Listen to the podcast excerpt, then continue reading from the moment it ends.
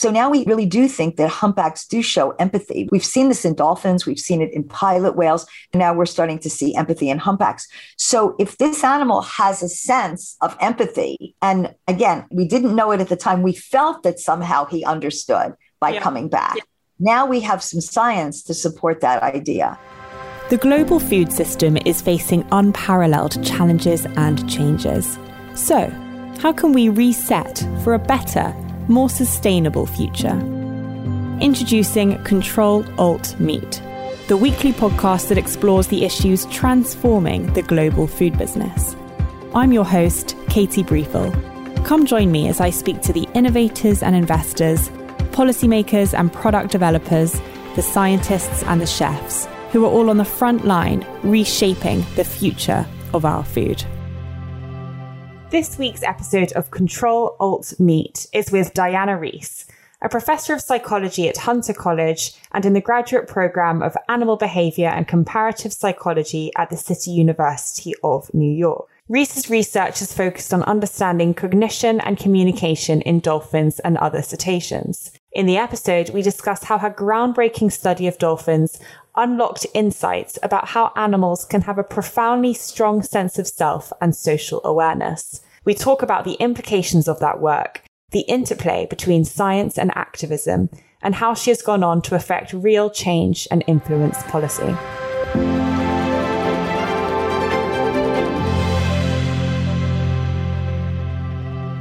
Diana, thank you so much for coming on to Control Alt Meat. Oh, it's absolutely a pleasure. Thanks for inviting me. Of course. So you're an internationally renowned expert on dolphin intelligence, but you started your career in the arts. Um, so I'd love to hear why you made that switch from the arts to science and, in particular, studying dolphin cognition. Well, I, I was always torn between being a scientist and and and working in the arts. I worked. Uh, I actually spent a lot of time when I was a kid rescuing animals that had been, you know, that needed rescuing, like abandoned bunnies and things like this. Um, and I always sort of had this impulse to, to help animals. Um, I felt a rapport with them, a, a, a real kinship with them. Um, but then I decided to go into, um, I decided to go into in the theater and I worked as a stage designer um, in a very experimental theater company. I was in an MFA program, which I never finished because then I really just started working in theater. And then um, at one point, uh, I had I was reading an article in the New York Times, and it was about whaling.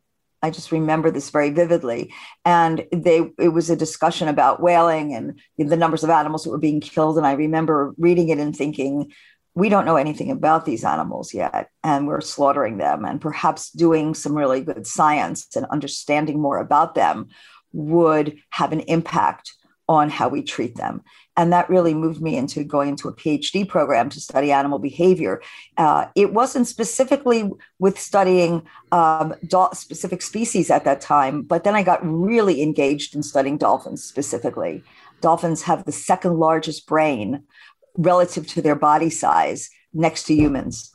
They also um, are highly social, like us. They share many of the characteristics uh, that we that we have. Yet we don't know very. We at the time this was back in the early '80s. We didn't know that much about them, and this has been a, a real honor for me to have the opportunity to study them learn about them, have these up close and personal relationships with them, and then be able to come back with science pay you know science about them but also narratives about them these stories mm, that i think yeah. will hopefully uh, impact how people see dolphins I'd love to touch on that because you documented some incredible discoveries when you were studying dolphin behavior up close. I'd love to hear some of some of those.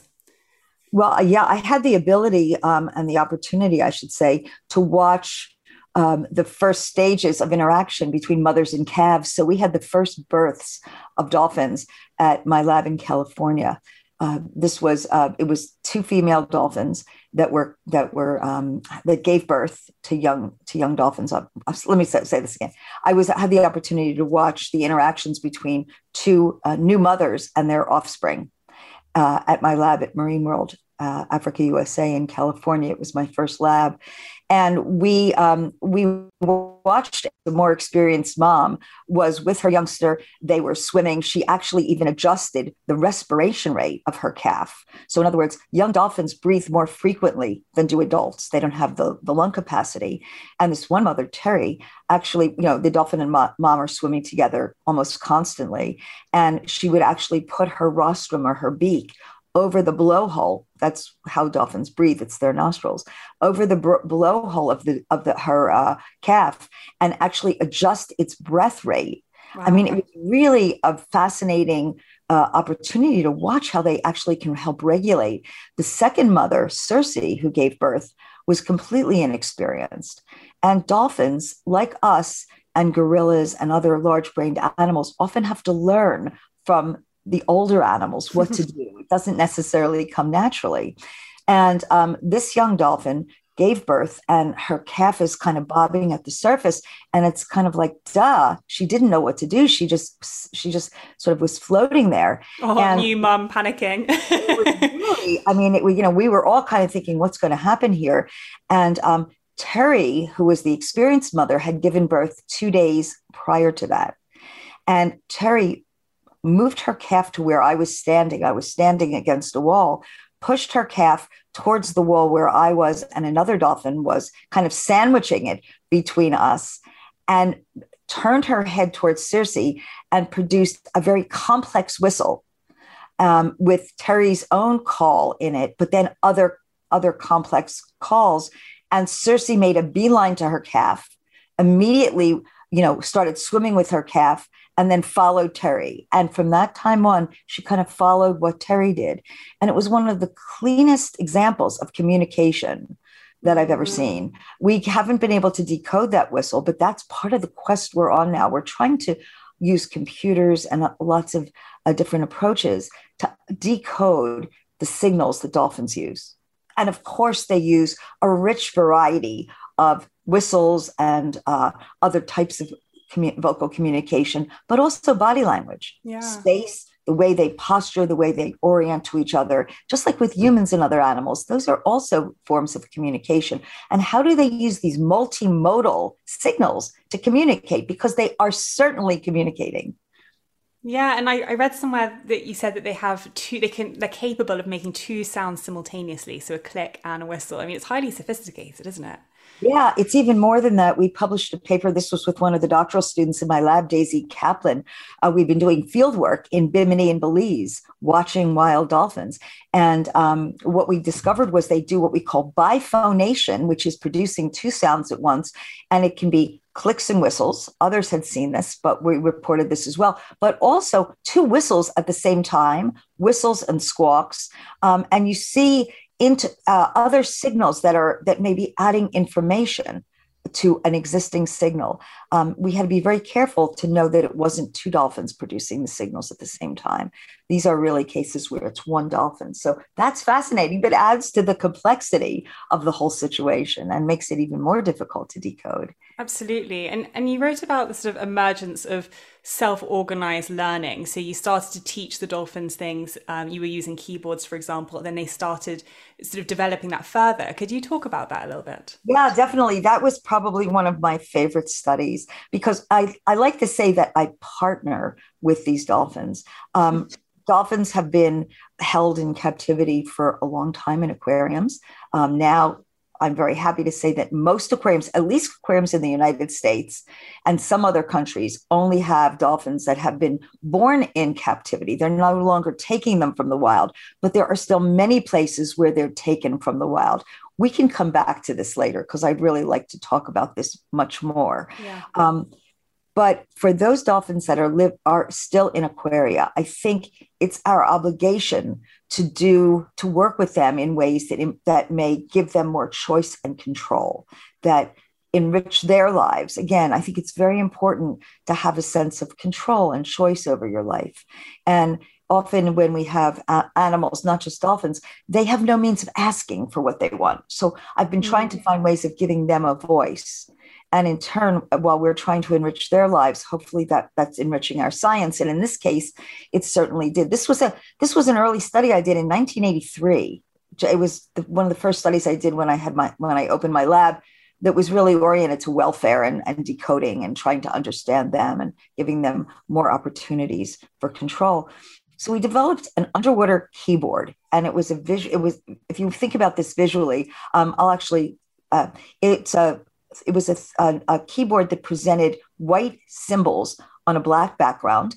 If the dolphin hit one of the symbols, it it um, broke a beam of light. It was all operated on light um, with fiber optic cables. So a light bulb ran it because it had to be super safe for the dolphins. We didn't mm. want to problem with uh, any kind of injury. And um, so if they pushed a, a, symbol that, and the symbols could move, be moved from place to place on a nine key keyboard, it would produce a whistle, a computer generated whistle that was different than the whistles the dolphins themselves were producing, but within the time and frequency domain of their own calls, because I wanted to move to something they could produce. So they could be productive. Now, dolphins we knew were highly mimetic, they would imitate, but nobody had looked at how the process of vocal imitation, nor had they looked at how they learn their own signals from birth on, how, how they learn from from uh, the other dolphins in their pools because dolphins like us are vocal learners and there's only a handful of animals so far that are vocal learner that show vocal learning most animals will produce a set of signals but if they're not with other animals they'll still produce them from birth once right. they when they're once they're developmentally able to with dolphins they learn from others. So we had these really big brained dolphins. They had they were highly social. They could imitate sounds. And we took all those characteristics and designed this keyboard system. So what we found was when the dolphins hit a key uh, and it was again, they were fed first, they could rest first. So they w- didn't have to use this. Mm-hmm. We watched what things they might want to ask for, and then we gave them the opportunity to do it using the keyboard. So there was a there was a ring key that they could get a toy ring, a toy ball, they could get tickles or rubs from us. These were all things that they would solicit. Wow. Okay. And then they could, if they touched that symbol, for example, if they touched the rub signal, they would hear a whistle like if they touched the ball signal, they would a symbol, they would hear a different signal. And we recorded everything on video and audio. So we had a total record of every session. So this is what we found. First, the dolphins used it actively. They explored the contingencies, what happens when they get things. We saw that they had specific preferences. Uh, one dolphin started using it actively that had the more that had, was more dominant and had a more dominant mother and was more active in the beginning. The other dolphin watched and then started using it. We, two, we started because that we had the first births of dolphins in uh, in Northern California, so they were with their moms, and we started when they were 11 months old. What we found was they very rapidly began to imitate the signals themselves. They didn't have to imitate them to get rubs or balls or rings, but they did so. But they did it in a way that reminded me of the early stages of child language development when okay. children are first starting to learn. So, for example, Pan was one of the dolphins, Delphi was the other dolphin. Um, they would, they might come up to the keyboard, hit the ball sound, hear, and whistle ball right afterwards. We call that imitation, right? Because it followed immediately. But they would also they also started to come up to the keyboard after they had been doing other things, playing with balls, get or doing other activities, and then they would whistle ball and then hit the ball key. So that they've learned an association Connected it, yeah. absolutely between the sounds and the objects but they did even more. We found that when they were playing with balls they would often whistle the ball sound when they were away from the keyboard prior to approach when they were approaching a ball or interacting with the ball they did this with rings as well so it reminded me very much of when young children um, would be holding mm. a toy and if a little boy was playing with a, t- a particular ball let's say yeah. he might be saying hey ball ball and play with the ball it's very much what we saw with the dolphin so highly sophisticated and, and, and impressive. And, and, you also led a, a groundbreaking study um, about dolphins being able to self-recognize in mirrors, and you wrote a book called "The Dolphin in the Mirror." Um, I'd love for you to talk about that discovery and the implications for that. Right. Well, thank you. Yeah, um, that was a that was my other favorite study. We did that with both dolphins and elephants um, as well at, out of my lab. And for about forty years, people thought that only our closest relatives, the great apes, did anything like this ability to recognize an external image of yourself in a mirror. It's very, it's highly sophisticated. Mm. Most animals don't understand that that reflection, that what's in that mirror, because it's really information. If you want to think about it, has to is there as a reflection of themselves, as their own of their own body. We used to think this was uniquely human. You know, we think that so many things that we do are unique to us, and through our science in many labs um, we found that other animals are sharing so much of what we thought was uniquely human. In this case, we used to think human, you know, that we were the only ones who could recognize ourselves in a mirror. Then it was shown uh, by my colleague Gordon Gallup that the great apes, our closest relatives, could also share, also share this ability. And again, there was 40 years of discussion of papers why these should be the only animals showing it other than us. And I and we thought, well, my colleague Lori Marino and I, and, and as well as Gordon Gallup, uh, did an early study thinking, well, dolphins uh, are really a great candidate for a study like this because they share, again, large complex brains. They are highly social. And um, we did an early paper where we showed suggestive evidence that dolphins were doing this. This was in my lab, but we didn't quite nail the, the controls we needed. And then in 2001, we published a paper. Lori Marino and I published a paper out of my lab in the national, and it was the Proceedings of the National Academy of Sciences showing that dolphins also showed this ability. And we gave them uh, mirrors. This was done at my lab at the uh, New York Aquarium. It's part of the Wildlife Conservation Society. And uh, we gave them the mirror. We, we recorded all their behavior. And we found that they indeed used this mirror to view themselves. They used it as a tool. They showed strikingly similar behaviors that we show, that great apes show. And interestingly, we saw later with elephants, they go through these three stages of in the process of realizing that it's themselves. Mm-hmm. But this mm-hmm. is highly sophisticated.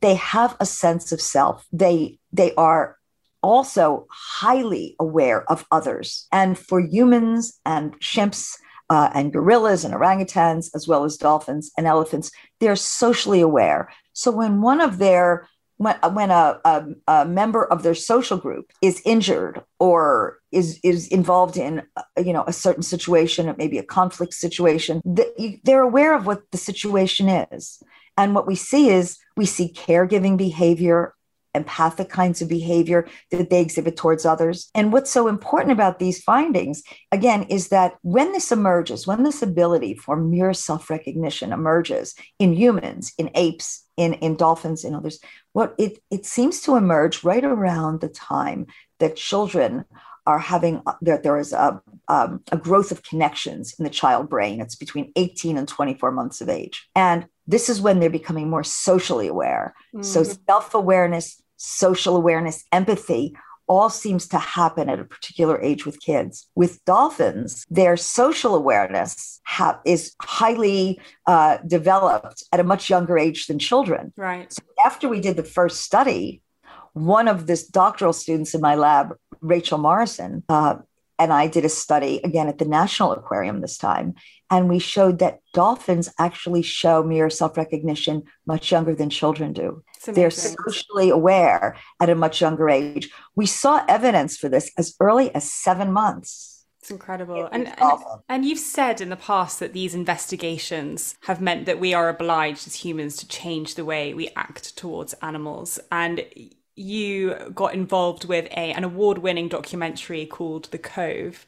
Um, where you were the scientific advisor, and this is about the hunting of dolphins. I'd love for you to expand a bit about what that was and how you got involved in it. Yeah, I'd love to. Thank you for asking me. So, um, prior to that film, um, right after we did the mirror study, I was actually approached by a filmmaker who had footage of these dolphin drive hunts. I knew they had happened back in the 90s. There was a big expose in National Geographic uh, in the late 90s, and it sort of made breaking news. I thought it was over. And when I found out, this was in 2001, when this one filmmaker um, told me that it was still going on, I, I checked the facts and I said, I have to get into this and become an advocate to stop this. So, what happens and, on these hunts for people who don't know? Yeah. So, on these hunts, dolphins, and it's many dolphin species of dolphins and some whale species, um, are driven by fishing fishermen on boats. Uh, this generally this has happened in Futo. It's happening now in Taiji. It's been going on in Taiji for years. They herd the dolphins in uh, using a method called the oikomi method, where they bang on metal pipes with hammers and they create an acoustic barrier behind the, the dolphins that is aversive. And it, they move the dolphins using this, this, this flotilla of boats into these what we call the killing coves, where the dolphins are held. Um, often, what happens is the first stage is they're uh, they're examined by aquariums, particularly in Japan and several other countries, members of aquariums from Japan and other countries, and they select the animals that they want to bring into captivity for these aquariums. Um, the animals are obviously not being fed during this time; they're going undergoing a great deal of stress, and then the rest of the animals, at least this is this is the practice, will be then brought in and under a tarp. They used to they would just uh, they would actually drag the animals often by their tails where they would drown. They would move them to the to the uh, shore where they would slaughter them in the most inhumane possible way. Now, this had got, we had seen footage. I, I want to just give a graphic, a, a warning here for everybody. Um, they, when the original footage I saw, they would just slit them down their their their stomachs right vis- viscerally i mean it was just horrifying to see this and you'd see these dolphins flailing for minutes. Um, I mean, this is just inhumane. It's unacceptable by any standard. It, it, has to stop. Over the years, they started claiming, and this was the government started claiming, that they were doing this more humanely. And that certainly is not the case. What they would mm-hmm. do is, again, they would bring the animals into shore. Often these animals would drown as they dragged them in, but then they would have them tied again on you know tied to shore and they would again i'm warning everybody this is really terrible they would drive uh, a wooden stake near their blowhole into their into the area near their blowhole thinking that they were doing what's called pithing which is many for many years in labs you could quickly kill a very small uh, invertebrate like a frog by pithing it, which would be just dislocating the brain from the rest of the, the spinal cord. And it would be immediate if you knew what you were doing. Um, they, st- they were doing, but you can't do this with mammals and larger animals, certainly. And they were doing this. So my colleagues and I wrote, have written several scientific papers um, and chapters about this technique not being humane at all why it from a veterinary point of view we had a marine mammal vet mm-hmm. with us on this paper. Andy Butterworth, from a from a veterinary point of view, from a social behavioral perspective, from a physiological point of view, this is un- inhumane, and we keep on refuting this argument that it's a humane practice. So um, you know, the, the issue here is this is still continuing. Mm. We could not break the news story for many years. I, I started up an organization called Act for Dolphins, at that point in 2002 uh, when I was at the Wildlife Conservation Society. And uh, Paul Boyle, who was the director of the New York Aquarium, was working with us. Lori Marino, my colleague on the paper, was working with us. We had petitions by marine mammal scientists. And when and you and when you heavily involved in the sort of the labeling that we see today on tuna, sort of dolphin safe labeling. That yes, um, so that was the first campaign I was involved in. That's been one of the most successful campaigns back in the mid 80s. Yeah, I'd, I'd, love to talk a little bit about that because here what we're seeing is the the fusion of your scientific work going not in not only into sort of documentaries and storytelling in a way to try and change affect change, but also directly into the packaging and the way that we consume food, which is is really interesting. How do you see that interplay working? Yeah, I think again, I think our science is uh, is what I call we can use the term translational science. We certainly talk about that applied or translational science for all sorts of biomedical devices. But I think it's really critical to take our science and apply it to policy, management decisions, welfare decisions for other animals. And that's part of what I do in my work. I think it's critical.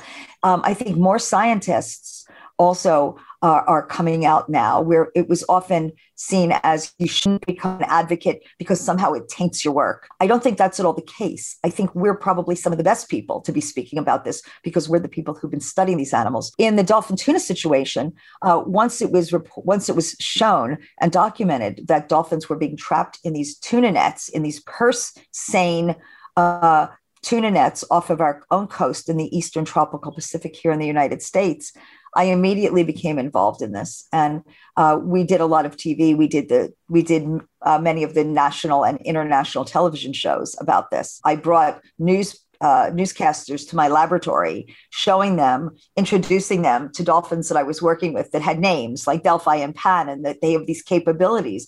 Right. These are the same dolphins that are being killed and are suffering in these nets. It personalizes it, yes. and I think that when we can tell these narratives about these animals that it's this pig, it's this cow that is showing this behavior with their offspring, with people that have these abilities that are like us in so many ways, and also maybe perhaps not like us, but that we need to appreciate those differences as well. That I hope that that touches the brains and the hearts of people and moves them to want to change policy? I think so because I think uh, food choices aren't rational, right? We see that in manifest in lots of different ways. We know rationally we shouldn't eat bad sugary food, but we do for emotional reasons. and I think in this case as well, we see that people maybe don't want to listen to facts and figures, but when you see a dolphin that you've named that is performing these human-like behaviors, suddenly that reaches humans on a more emotional level, which it sounds like you agree with. Yeah, Katie, I think it's the narratives, the stories we tell that really are powerful. And we're not making up stories. These are real stories, but they're mm-hmm. telling them in ways that make sense and that people can remember. It's like we can remember stories better than a lot of factoids.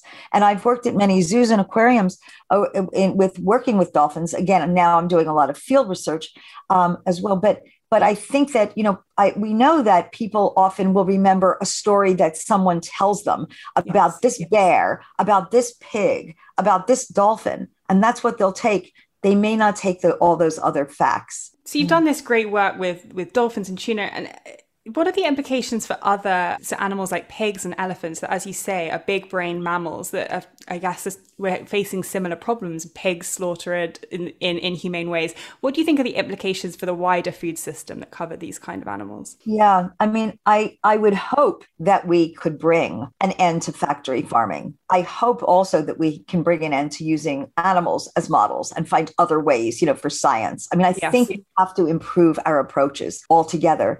I think again, for for me as a scientist, understanding more about the inner worlds of pigs and sheep and goats and cows and chickens. You know, people don't even think about the the, the secret lives of chickens. There's amazing work we know about chickens and how chickens and chickens how they're reacting to other chickens and what their lives are. And I think it really changes your outlook on our relationship with these animals. And again, that's why I think our science is so powerful. But it's not just the science, because if it's buried in books, people aren't going to read about it. And I think it's the media that helps get these stories out. I, but you have to have scientists willing to, to do this work and eager to do this hmm. work and then translate that into these palatable ways you know this these palatable stories to get the information out you know with pigs i'll give you an example so many years ago after we did the studies with dolphins uh, a very interesting study two interesting studies came out showing that pigs, while it wasn't shown that they use mirrors to in a way that suggests self-recognition, um, but they understand that they can use mirrors to find hidden foods. They wow. understand that this is a tool that they can use to find food that they wouldn't otherwise find. And another very smart um, animal, um, I mean, animals are all smart in their own ways, but another very smart animal, the African gray parrot. Many of you may have heard about Alex, the African gray parrot who's Dr. Irene Pepperberg has worked with, who's been taught all these human words and can actually communicate in very sophisticated ways that we that has really changed the way we think about the term bird brain it's kind of a compliment now to say you're bird brain Alex also didn't recognize himself in a mirror, but he used the mirror as a tool to find hidden foods. We, I mentioned that we did a study with elephants showing mirror self recognition.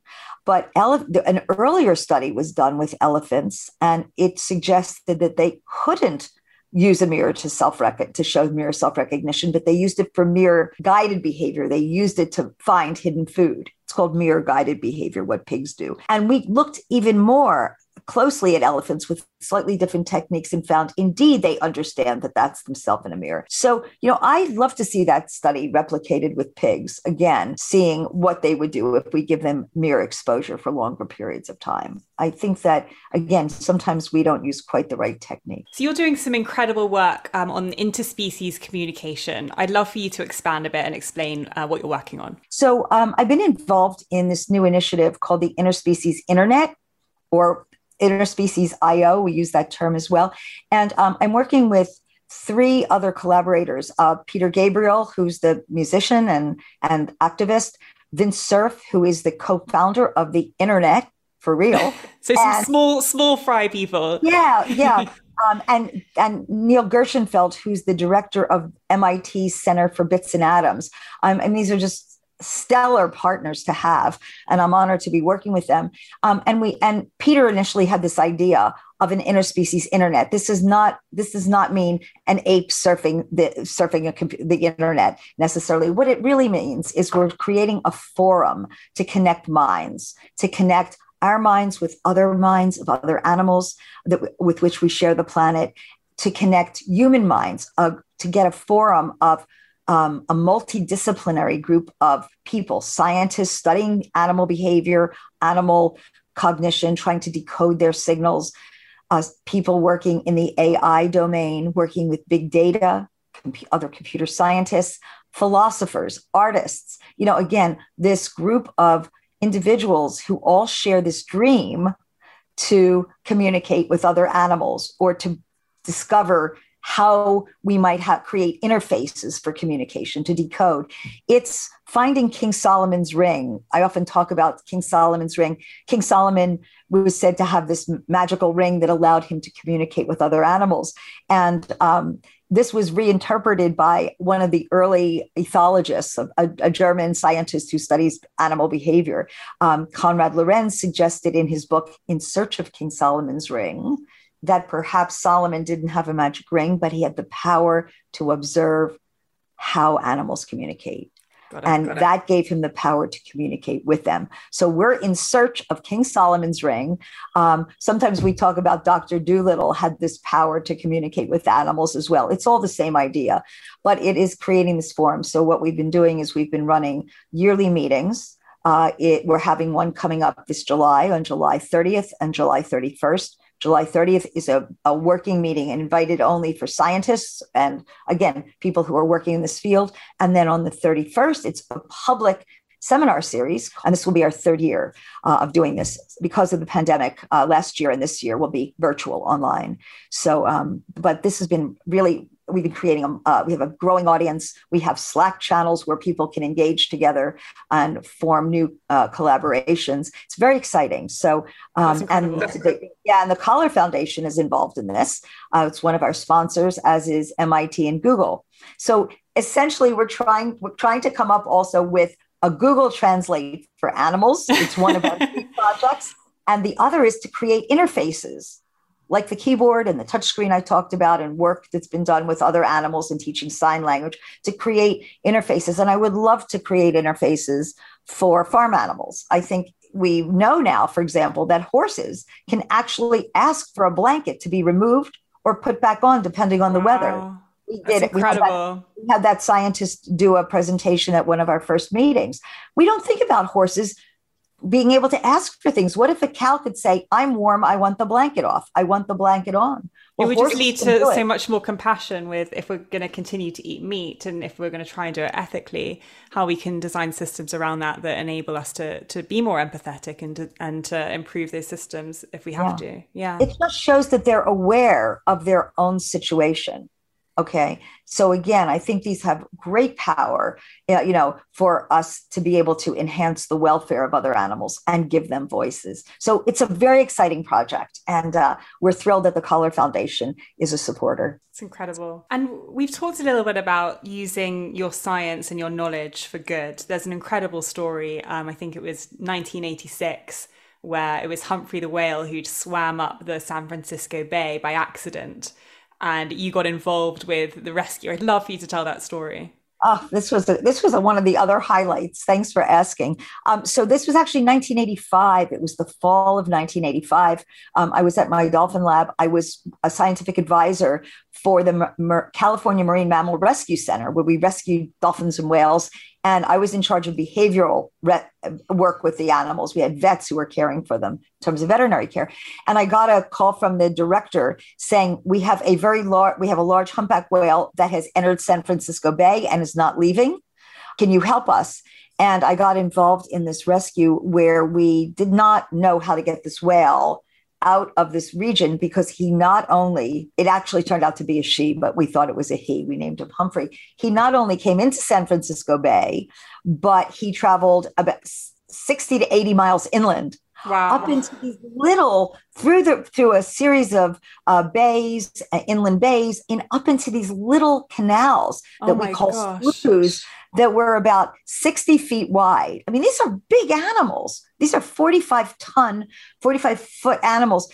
And in these little sloughs, and we had cows grazing on the riverbanks feet away from them. How, it was did, how did he get that far? Because I thought whales sort of had a good magnetic sense of I don't know where they I don't know the scientific details of that, but that's incredible. They, he got that far. We don't know why he did it. There was all sorts of speculation, but he just headed north. So they, the humpbacks at the time were on their southern migratory route into the waters of Baja, the warmer waters. This yes. was in the fall. And he took a trip inland. I mean, we have whales. We hear reports of whales coming into rivers uh, and bays all over the world, but usually they leave this guy just worked his way up. So, to make a long, long story short, and I write about this in the first chapter of my book, uh, this about this rescue. And actually, we have a screenplay we're hoping to get produced about this because I hope oh, that would be brilliant. Yeah, yeah, it really tells the private story. But in essence, what we did is we actually uh, used the very same oikomi method I mentioned that's used to slaughter animals, to herd animals into Taiji. We heard about this from my colleague, uh, uh, my colleague Ken Norris, who uh, who was one of the founders of the Marine Mammal Society. He said we should try to use this oikomi method that they used to use with dolphins. Wow! Um, and we we made a flotilla of boats, very small fishing boats. We had a whole community helping us, and we banged on the pipes behind this, and we were able to drive him down further south but it was only going to work temporarily. He did move south with this. But then he when we got into deeper waters, we had to use sound playback. And what that means is you playback using an underwater speaker uh, sounds of either a predator to scare an animal away or their own sounds to attract them. When Humphrey first came into San Francisco Bay, I wasn't involved in the first weeks because we were moving our whole lab from one facility to another. I didn't get involved till the second week, but someone else tried to use, I think it was orca sounds to scare Humphrey out, and he completely ignored it no response whatsoever. And when this kind of technique has been used with other whales, um, prior to when we did it with Humphrey, playback, they might divert their their position a little bit, but they don't. It doesn't have a big effect. We did the first successful playback we we we we were in deeper waters now with him. We turned on this underwater speaker uh, where we had humpback whale sounds from Alaska where they were feeding, and we turned on the we turned on the uh, speaker, and he made a beeline right for the boat, just like that. And we just started heading. Uh, we started heading in the right direction. He followed our boat, but the really he followed our boat. It was just like calling a dog to the boat. But I think the trick was that you know, he could habituate, he could get used to the sound and get tired of it. So, again, this is the idea I got from the Dolphins because I didn't have a clue what to do. I was put in charge of the playback and this one rescue, the rescue uh, effort for this one with playback. And what I did is the night before I was at my lab and I'm thinking, oh God, nothing's worked with any in terms of playback with other animals. What am I going to do? And I was watching the dolphins that I had been studying and I watched when they used their sounds and it was uh, generally they would call to each other when they were separate and then they would come together. Usually, when dolphins are together, they're pretty quiet. And that's what I did with Humphrey. Again, I got this from the dolphins, this idea. And when he was away from me, I would use the sound to call him, and he'd follow us for quite a long time. If he'd start drifting away, I'd play the sound, and he'd come back to the boat. So that was wonderful. The best, and I'll just tell you this last little bit, was that we got him out of the Golden Gate Bridge. Um, we had to shut down bridges to get him through it. We had amazing help from a huge community of people. At the very end, he went out of the Golden Gate, outside of the Golden Gate Bridge with us, but he went the wrong direction again. He went north. And we all had all of our boats. We had literally a city on the sea outside of the Golden Gate Bridge. Um, and our little boat was in the center like was if you looked at, at it from a bird's eye view our boat was in the center. We had identical boats fishing boats circling us and then bigger military boats that the government had given us coast guard boats and the us geological survey boat. And this whale was going went headed humphrey headed in the wrong direction. And then we said shut off your engines. Let's just watch and listen and he was gone for about 10 or 15 minutes. And suddenly he reappeared. He bypassed all the other boats. No one saw him, and he came to our boat. This is a humpback whale. No one saw him approach any of their boats. And suddenly he found our boat that didn't have a speaker hanging from it. Mm. This animal recognized our boat out of all the boats from the underside. There was no That's sound. Came to our boat, pressed his belly against our boat, and looked up at us we were all hanging over the side. This was our government. We had National Marine Fisheries Service people. What do you think uh, it was? Like an emotional connection to the, or like? So here's the punchline. You know, we all felt he was kind of coming back to sort of say, see ya as you know just it, it, was kind of a nice it was an amazing it was more than nice it was an amazing moment since then we've learned that humpback whales show empathy. We've seen there's been a number of observations and field studies showing that they will actually rescue when orcas will attack seals or other, other some other species. The humpbacks have intervened and try, and it looks like they're getting into caregiving or helping others. Um, there's there's a recent report as well of a humpback helping um, a marine mammal scientist who was uh, who was injured at one point so now we, we really do think that humpbacks do show empathy, which is we've seen this in dolphins, we've seen it in pilot whales. This was our first case. You know, now we're starting to see empathy in humpbacks. So if this animal has a sense of empathy, and again, I we didn't know it at the time, we felt that somehow he understood by yeah. coming back. Yeah. Now we have some science to support that idea. It's and it's really profound when you see this, when you experience this yourself it, and I use the word profound in again, it's profound to see, to meet a mind like this, to have this kind of experience. And for me as a scientist, I, I, I really felt that it was important to write a screenplay about this, to write a chapter in my book about this, to share this experience, to share this story with others that perhaps don't have that experience. And hopefully that will make us care more. I'm hopeful that a film about Humphrey and this sort of the, the what really happened will affect people worldwide. Hopefully yeah. in Japan and Russia, whaling still occurs. But we can do this with cows eggs as well and goats and get these stories out. Absolutely. I think increasing compassion helps people to understand the damage that we're doing. And and I guess pivoting a bit to, to zoom out a little bit, we've talked a little bit about the damage being done to dolphins and the wildlife based on fishing. But there are wider issues, aren't there? Because sort of un, this unregulated and criminal fishing is basically it's estimated to constitute sort of half of our global catch of fish with four yeah. out of fish, four out of five species sort of under threat. And then also mm-hmm. fishing contributes to the majority of plastic pollution in the oceans.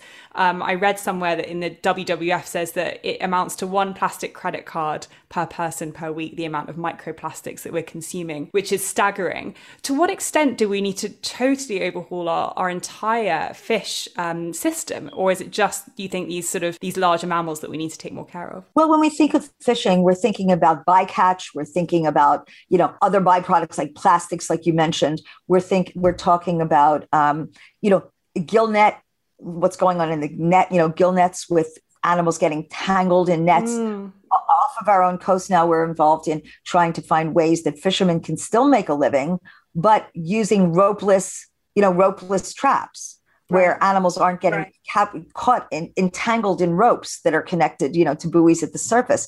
I mean, we I do think we have to really rethink our whole fishing practices and um, really think about quotas. You know, the way we're going to do this, in my opinion, is finding ways that that it's a win-win for everybody. Mm. It has to be a win-win because if you think about people making living uh, doing certain kinds of you know doing certain kinds of farming or certain kinds of fishing how can we do this that it's sustainable how can we do it that it will help the species that will help the people but also i just want to make the point that often we just play the numbers game you know that it's all right to treat animals a certain way to do factory farming uh, or to to, to have animals in an environment as long as the numbers stay up. That's a conservation situation. What about the individuals, the welfare aspects of it?